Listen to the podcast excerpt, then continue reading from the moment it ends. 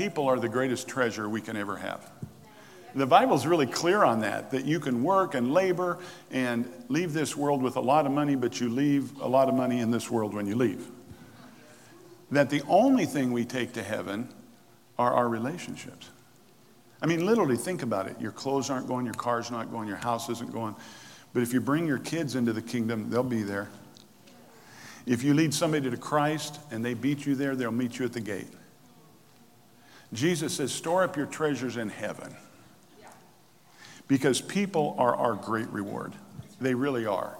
Uh, if you ask most parents, their kids are one of their greatest rewards or their greatest area of sorrow. you know, uh, kids are that valuable to us. Your children are your greatest treasure. Well, God's kids are his greatest treasure.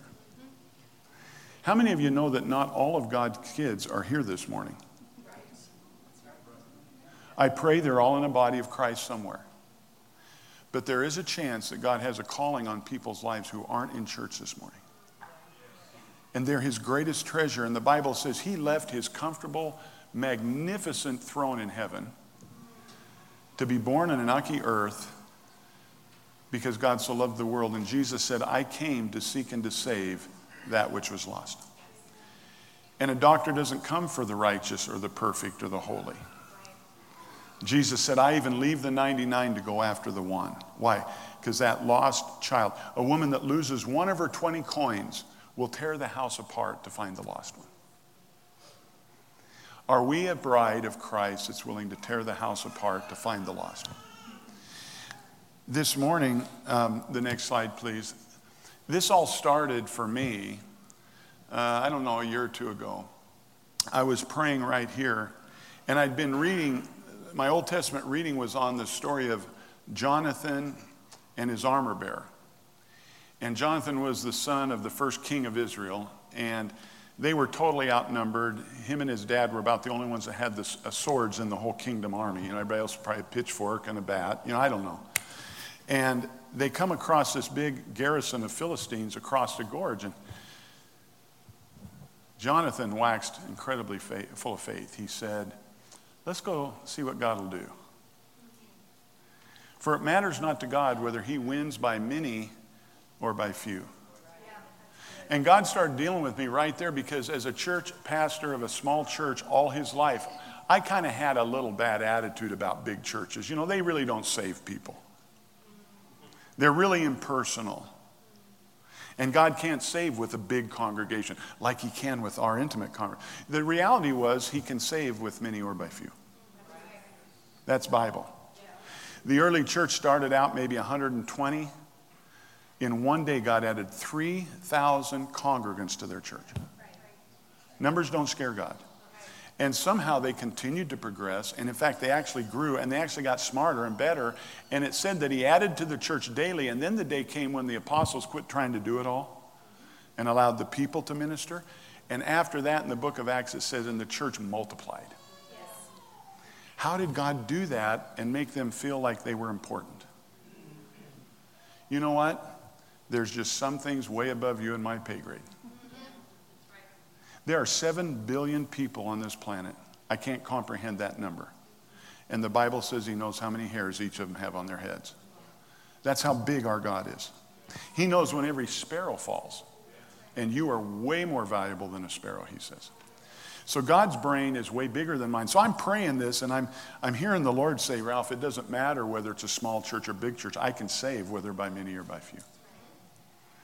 And so I began to pray with great faith. I said, God, we were about 140 people at that time, 160, somewhere average.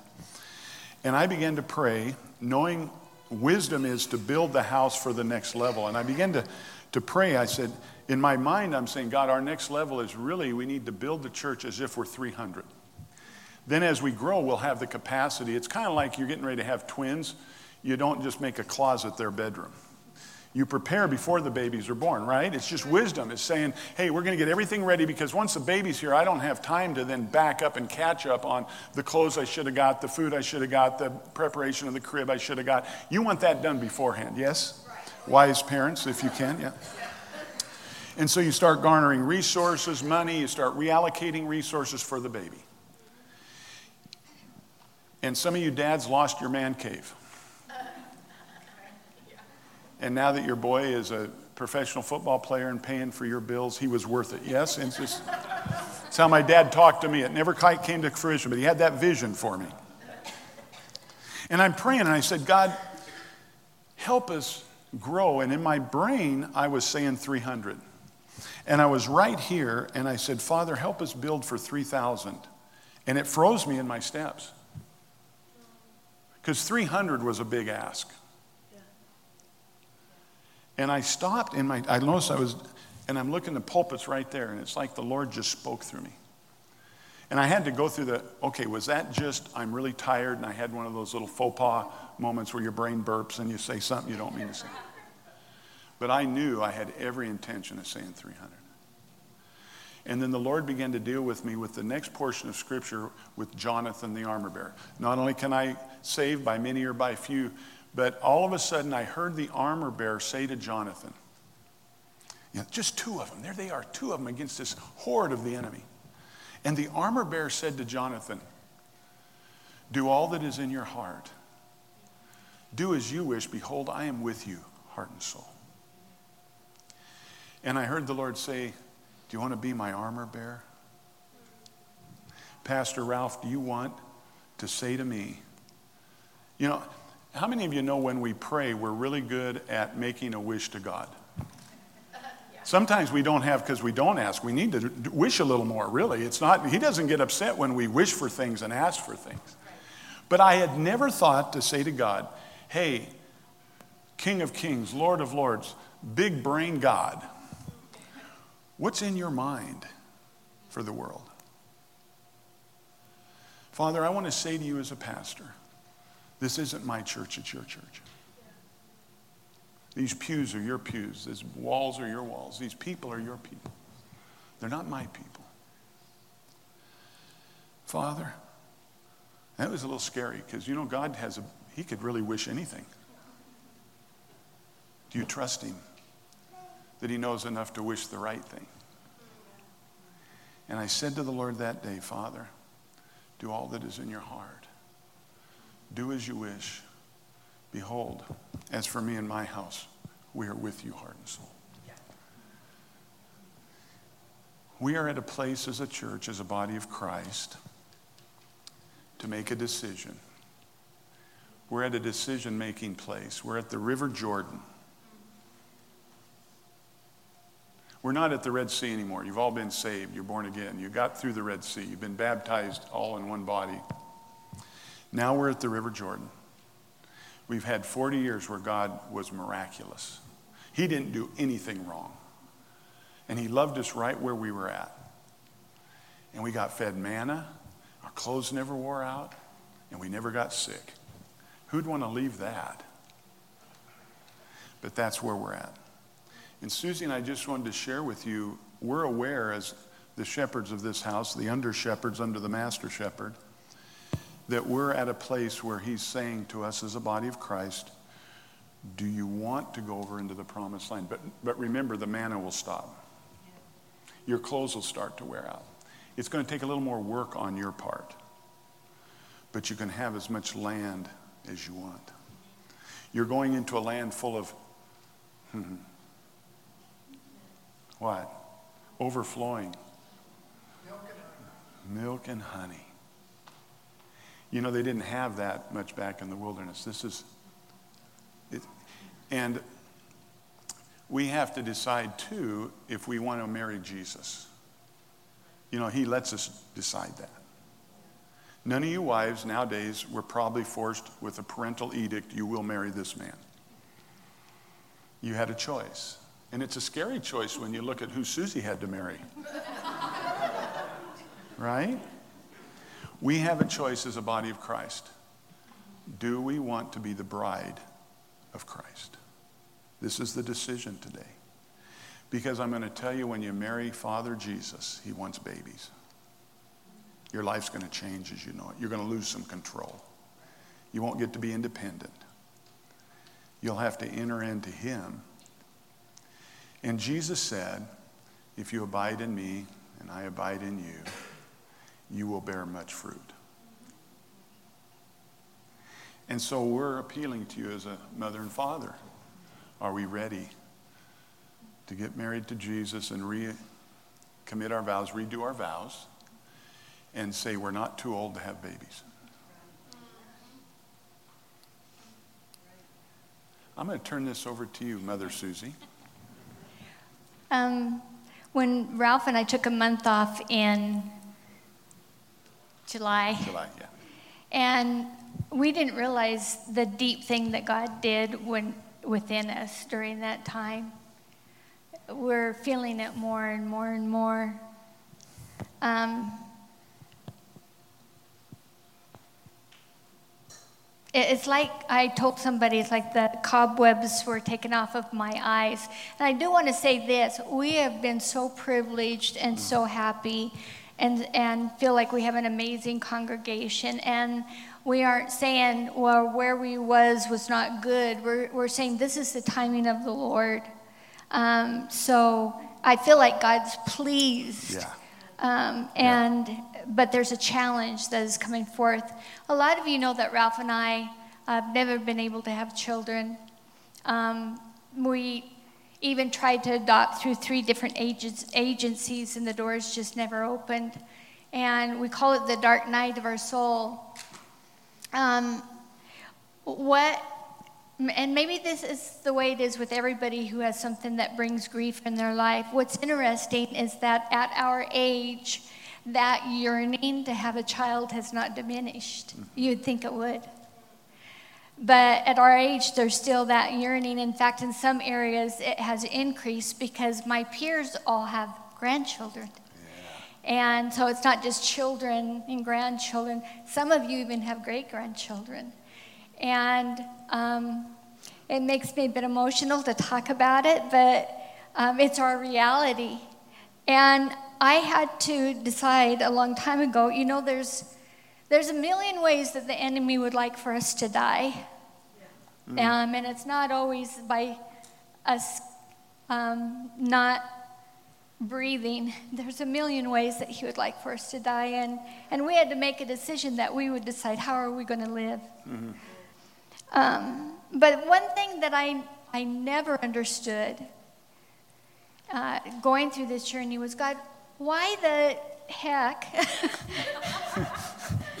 did you give Ralph and I a mother's and father's heart?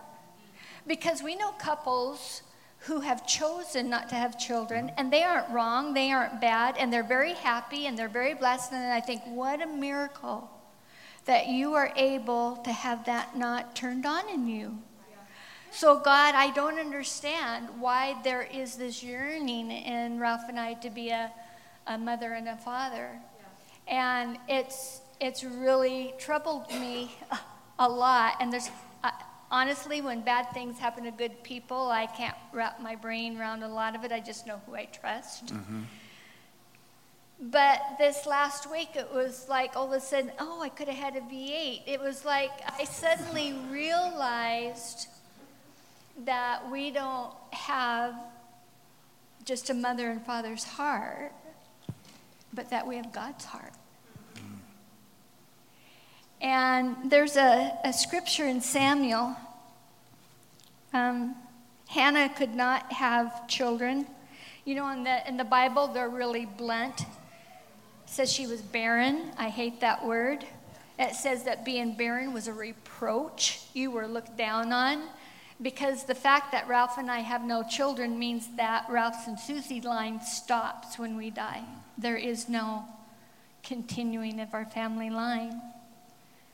And Elkanah comes to Hannah, who is barren, and he says, Why are you crying? Why aren't you eating? Why be downhearted just because you have no children? You have me. Isn't that better than having 10 sons? and what I realize is that when God took the, the web away from my eyes during the summer, it's like he returned me to my first love. He returned Ralph to his first love. Our love for Jesus and our love for people who don't know him. And, and we deal a lot in a church with minutia. We deal with what color of paint and what are the finances and is this program going? And, and it's just we have just been struck with, you know what? It's all about people. And there is a spirit that would like to say, um, You have us. Isn't that better than having a whole bunch of people come in that don't know Jesus? And it's not.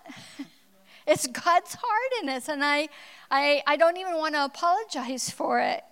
It said, once after a sacrificial meal at Shiloh, Hannah got up and went to pray. Eli the priest was sitting at his customary place beside the entrance of the tabernacle.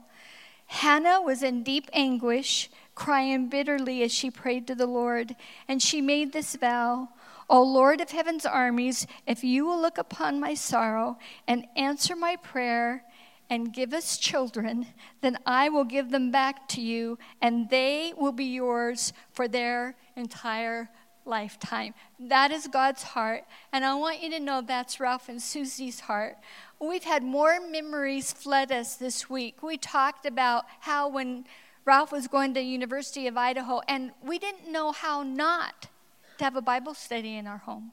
We didn't know how not to have young people in our home. It, there was a drive in us to have relationship. And then when we were pastors in Kellogg, it was like we didn't know how not to, to have relationships with young people as, as youth pastors. We didn't know how not to open up our door at midnight when somebody's standing there drunk and saying, Yes, you can come in. Yes, we don't want you to drive. Please come in. And, and God gave us miracle after miracle. And I, it's just my heart. God's heart is, He has given us you so that we can be equipped now to go fishing. And we will not be satisfied.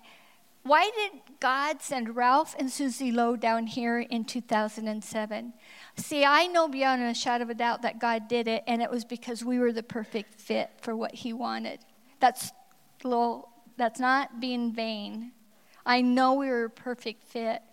And I know it's because we have His heart, and that we need those of you who will labor, who will volunteer. But we, as your pastors, I'm sorry, this is the way it is. We are not going to be satisfied until we start having people walk in those doors who don't know Jesus. And I have to tell you, you are more than equipped to talk to somebody about Jesus. Don't think you have to do cold calls where you're knocking on somebody's door or you're picking up a telephone. But what he is, is asking you to do is who do you have a relationship with? And if you see they are downcast, can you not say, you know what? I've got something you need. I picture Jesus inside of me, and I'm talking to somebody, and Jesus is going, introduce me to him. Introduce me to him. I want to know him. I, I, I see what's in their heart. Introduce me to him, and I can get shy and I can get intimidated. I'm not as outgoing as he is, but you know what? If you have relationship, you're going, my Jesus wants to be introduced to you, and He wants to change your life. He wants to change your life. And for some of you, may say, Susie, you're throwing us in the deep end if you're going to um, ask this of us. You know what? This is just what being a follower of Jesus Christ is like. We weren't meant to be a fortress here, we were meant to go outside of these walls. And if uh, if you're saying, oh, that really, really scares me, at least lean into everything that will help to disciple those people that once they're here.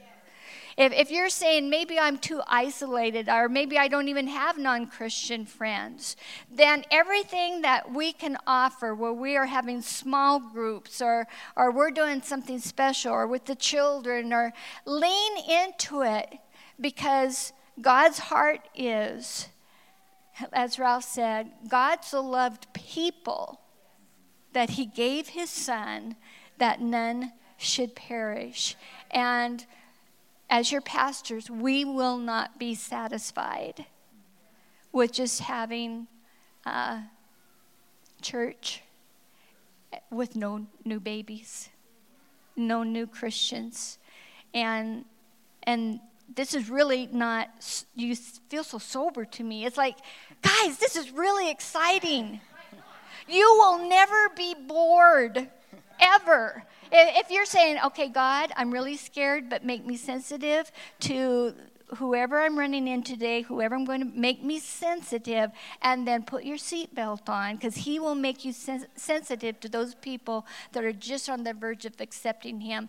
It says that Jesus was moved with compassion. His compassion for other people moved him outside of his comfort zone. He'd be heading this direction, and all of a sudden he'd be moved with compassion over to this person over here.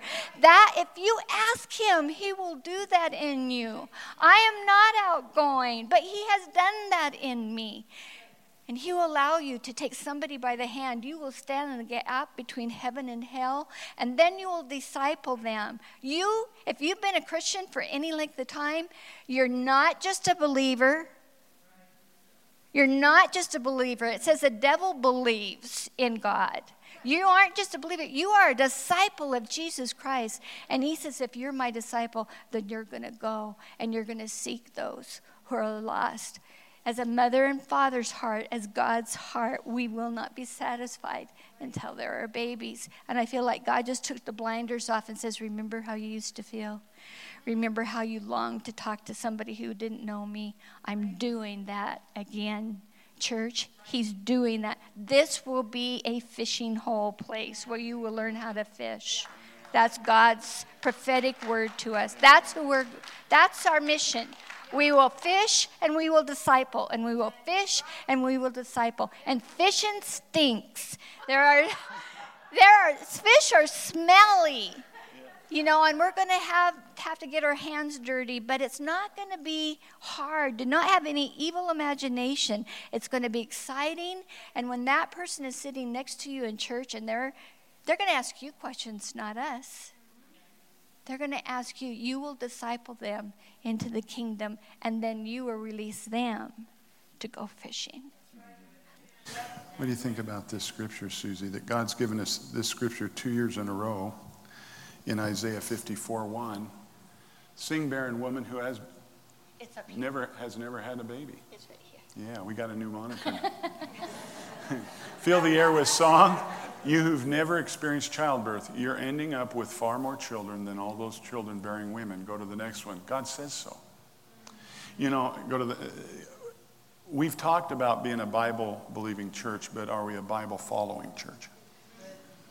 Are we going to, you know, God didn't say just to hear the word, but we do the word, and He said, here's your mission. Yeah. I mean, I'm not, it's like Jesus and the apostles, I'm not giving you a new commandment. Yeah. Love one another. Love others as yourself. And now I'm giving you a mission, a commission. Go into all the world.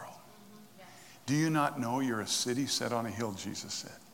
Don't hide it under a bushel. What was he saying to his disciples? They were people just like you and me. No way. Peter and Paul, they were just, um, they just had, they were like Teflon. Fear just fell off of them.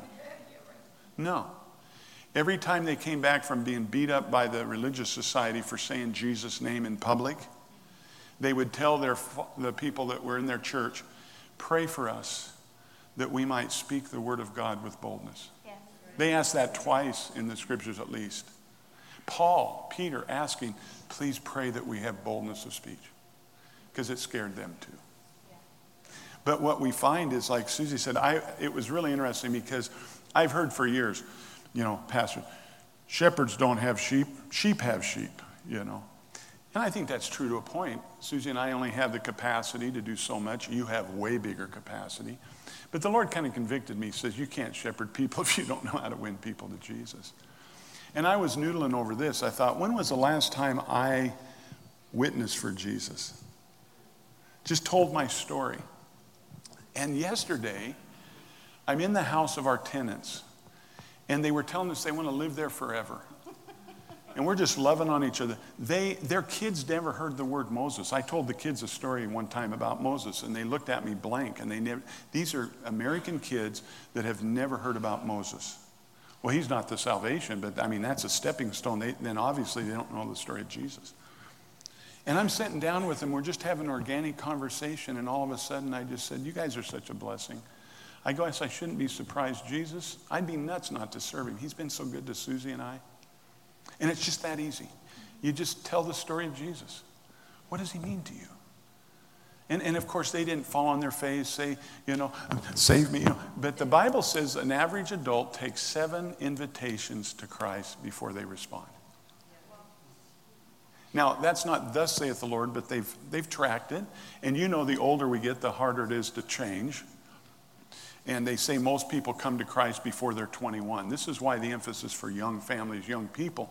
When you're young and malleable, you're open to hear the voice of the Lord. college kids, we loved them. They were just ready to try anything. And when you directed them towards Jesus, their life changed, their trajectory changed forever.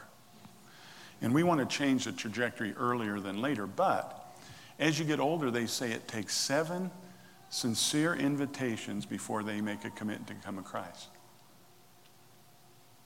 So, that couple I talked to yesterday, that was about the third time I've talked to him about Jesus. I got four more to go. But who's at work going to talk to her or at the college he works at that's going to talk to him? And that'll be number four and five. And they'll walk away thinking they got rejected. Man, Matt didn't even listen to me. He doesn't even know. But he has no idea that their landlord's talking to him about Jesus. You do not know how God's working in somebody's life. And you might be one through six, you're going to get rejected six times, so to speak, but you've done your job. You see, Jesus doesn't want anybody to stand before him in heaven and say, It's not my fault, Jesus. You didn't send anybody to me. Jesus is going to want to say, Remember when John talked to you at the school? Remember when Michelle talked to you at the grocery store? Remember when Tina talked to you? At... Nobody will have an excuse if we all just begin to shine our light. And we don't want them to have excuses, we want them to actually come to Jesus.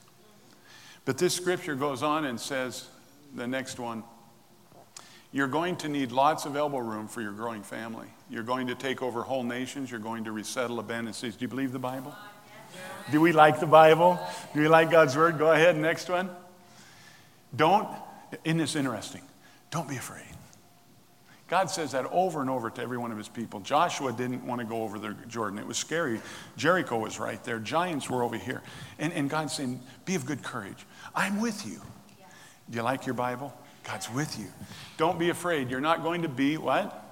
Isn't that the number one thing? I don't want to be embarrassed at work. You know, I don't want to be embarrassed at my family reunions. I'm going to save my skin. And I know these thoughts bigger than anybody. This is actually how I think at times. Don't hold back. You're not going to come up short. You'll forget all about the humiliations of your youth and the indignities of being a widow will fade from memory. Next.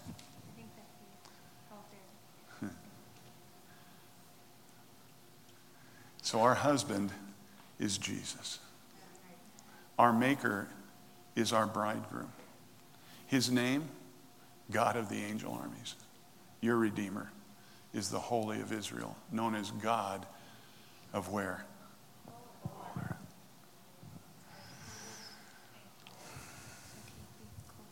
You, you, the only one to say is in Mark. Well, there's a bunch of scriptures. Boy, when you get into the biblical aspect of what we're talking about, this is all Bible. And uh, just go to Mark 1, Melissa. When I looked at this scripture and Jesus said to them, What you're hearing is Susie and I know Jesus is moving out and we're following him and we're just alerting you to where we're going. We needed to tell you if you see us turn and go and move and change and grow, it's because we're just following him. You know, the, the, the crack up is we didn't create this growth anyway. Now, I know pastors can get in the way of it, but the reality is, unless the Lord builds a house, we all labor in vain who build it. What you're experiencing is a literal, listen, we've been pastors for how many years, and our church never got this big, and we're the same two people. Yeah, we've grown, we've changed. God's grown us for what He has ready for us. This is a miracle we're experiencing. Now, I don't know, I'm guessing we did it again, but our average numbers a while back were about 160, 170. They've now gone to 196. And the last seven Sundays, I think maybe it's eight now, we've been over 200 people in our church service. That's a miracle. I'm telling you, it's a miracle. The other thing, in, within 10 years, they're touting And, and anybody that's lived here very long, do you know we're a destination point for all over the world almost?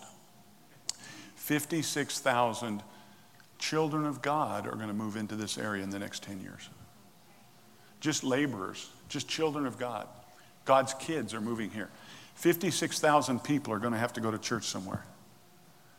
But the reality is, God's also sending them as laborers, as helpers, as workers, because we have a lot more than that in this valley who don't know Jesus. So if they come, they're coming as laborers, they're coming to help out with the harvest. We're like Peter and Andrew in the boat calling for James and John because the boat's getting too full. You know, come on, let's fill our boats, let's fill our nets. And look what this says. Follow me, Jesus says, because I have to make you something. None of us do this naturally, as a rule. He has to make us become something. So, what Susie and I are saying, this is the process where God begins to make us become something. What are we becoming? Fishers of men. Doesn't happen overnight. It's not easy. it's like Susie said, it can get stinky. But the reality is, Jesus said this in the book of John I tell you all these things that my joy might be in you. And that your joy might be full. And he said that in John 15 when he said, Any branch in me that does not bear fruit, I cut off and I burn. Now, what you got to understand in the book of John 15, that's not talking about an individual. Because if you as an individual don't bear fruit, Jesus doesn't send you to hell and burn you up. So that's not good Bible to say, hey, look here, if you don't bear, bear, bear fruit as an individual, God's going to cut you off from the body of Christ and burn you. It's talking about a collective whole as the body of believers. We as a church are the branch and bride of Christ. And the reality is that churches that don't become fishers of men ultimately just fade away. If you've lived long enough as a Christian, churches that don't become fishers of men fade away. So God is, we're in this process. Uh, of course, I'd like to become a better fisherman. I think we should all come wearing, wearing waders oh, next week. Have fishing Sunday. Fishing, fishing Sunday next week, waders and, and fishing vests. How many feel intimidated a little bit by this? That we're asking you to go fishing for people? How many of you are intimidated to raise your hand right now? See, I feel an excitement in the spirit. I feel like God's excited. I feel like He's saying, I, if you will do this, I will move on your behalf and mm-hmm. I will put people in place so that you can talk to them and they can get to know me. It is so fun. Let's go ahead and stand. Um, Lori, I'm going to ask you to sing that last song that we sang. I, I'm going to pray right now, and I'm going to pray that God gives you uh, his heart like he's given Ralph and I, that you have a mother's and father's heart. And you will see those people that are out there that are broken, that are lonely. They have no idea what marriage is about. They have no idea what it means to have more than one generation that serves the Lord. They have no idea what it means to not be addicted to something, uh, that Jesus can be their hope and their life. So I'd like you to just put your hand on your heart right now. Susie, I'd like to add one to this. I had a born again Christian come to me and say, My kids have been in Christian schools all their life. They're getting ready to go into middle school. I would love to talk to your people about how did they go through public school and stay Christians. You have so much to give. Every aspect of your life is gold. And people want to know. Even Christians want to know how did you guys do public school? What a testimony for them. What an encouragement for them that your kids didn't go away into the abyss and die. Parents want to know this, and Christians are going to be moving here wanting to know how you've got good schools. I, I want to put them in public school, but can they make it? And you're going to say, why? Yeah, with Jesus, your kid can do anything. And you're going to give them encouragement and heart. So there's all sorts of ways you're going to lean in and help build people up. Susie, go ahead and lead us. Heavenly Father, we just give you our hearts today. Yes, Father God. I wonder how many times I have said to you, I surrender to this. And then never been disappointed. God, that you would give us hearts of mothers and fathers, that we would see the lonely people in our world, the people that are desperate for you. And that we would answer this commission. We would go. We would speak. We would witness. We would take this serious. That every morning, God, when we wake up, that we will commit ourselves to saying, Jesus, guide me today and show me the people that you want me to talk to. Have them open up. God, let me not force it, but let it be so obvious to me that this person needs you and they're looking for an answer. Put me in that place, God. Give me boldness to speak about Jesus Christ in a world that wants to keep his name silent.